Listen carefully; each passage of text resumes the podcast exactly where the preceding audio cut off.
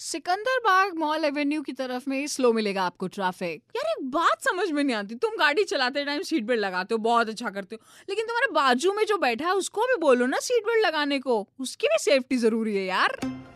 Very good super hits 93.5 Red FM पर U turn मार रहे हो मेरी यानी श्रुति के साथ में मौसम भी यू टर्न मार रहा है। बाय द वे आपको अपने बड़े भाई बहन के कपड़े मांगने हैं। कैसे मांगोगे हैं? कैसे कन्विंस करोगे? हम बताते हैं ना क्रैश कोर्स में। क्रैश कोर्स देखो भाई सबसे पहले अपने बड़े भाई बहन को ऐसा रियलाइज़ करा दो कि भाई तुम तो यार क्या है? कैसे कपड़े पहने? मतलब तुम हमेशा एकदम ऋतिक रोशन टाइप बन, ठन के लगते थे। क्या तुम जॉनी लीवर बने बड़े हो यार, राजपाल यादव टाइप नहीं अच्छा लग रहा भाई। पुराना लग रहा है फेड लग रहा है तुम्हारा कपड़ा। हटा दो हटा दो, लाओ मुझे दे दो। या फिर उसको कहना कि, अरे यार भाई, पता है, मेरे सारे कपड़े ना धुलने में चले गए कोई भी कपड़ा पहनने को नहीं और बाहर जाना है दोस्तों के साथ मिलने के लिए।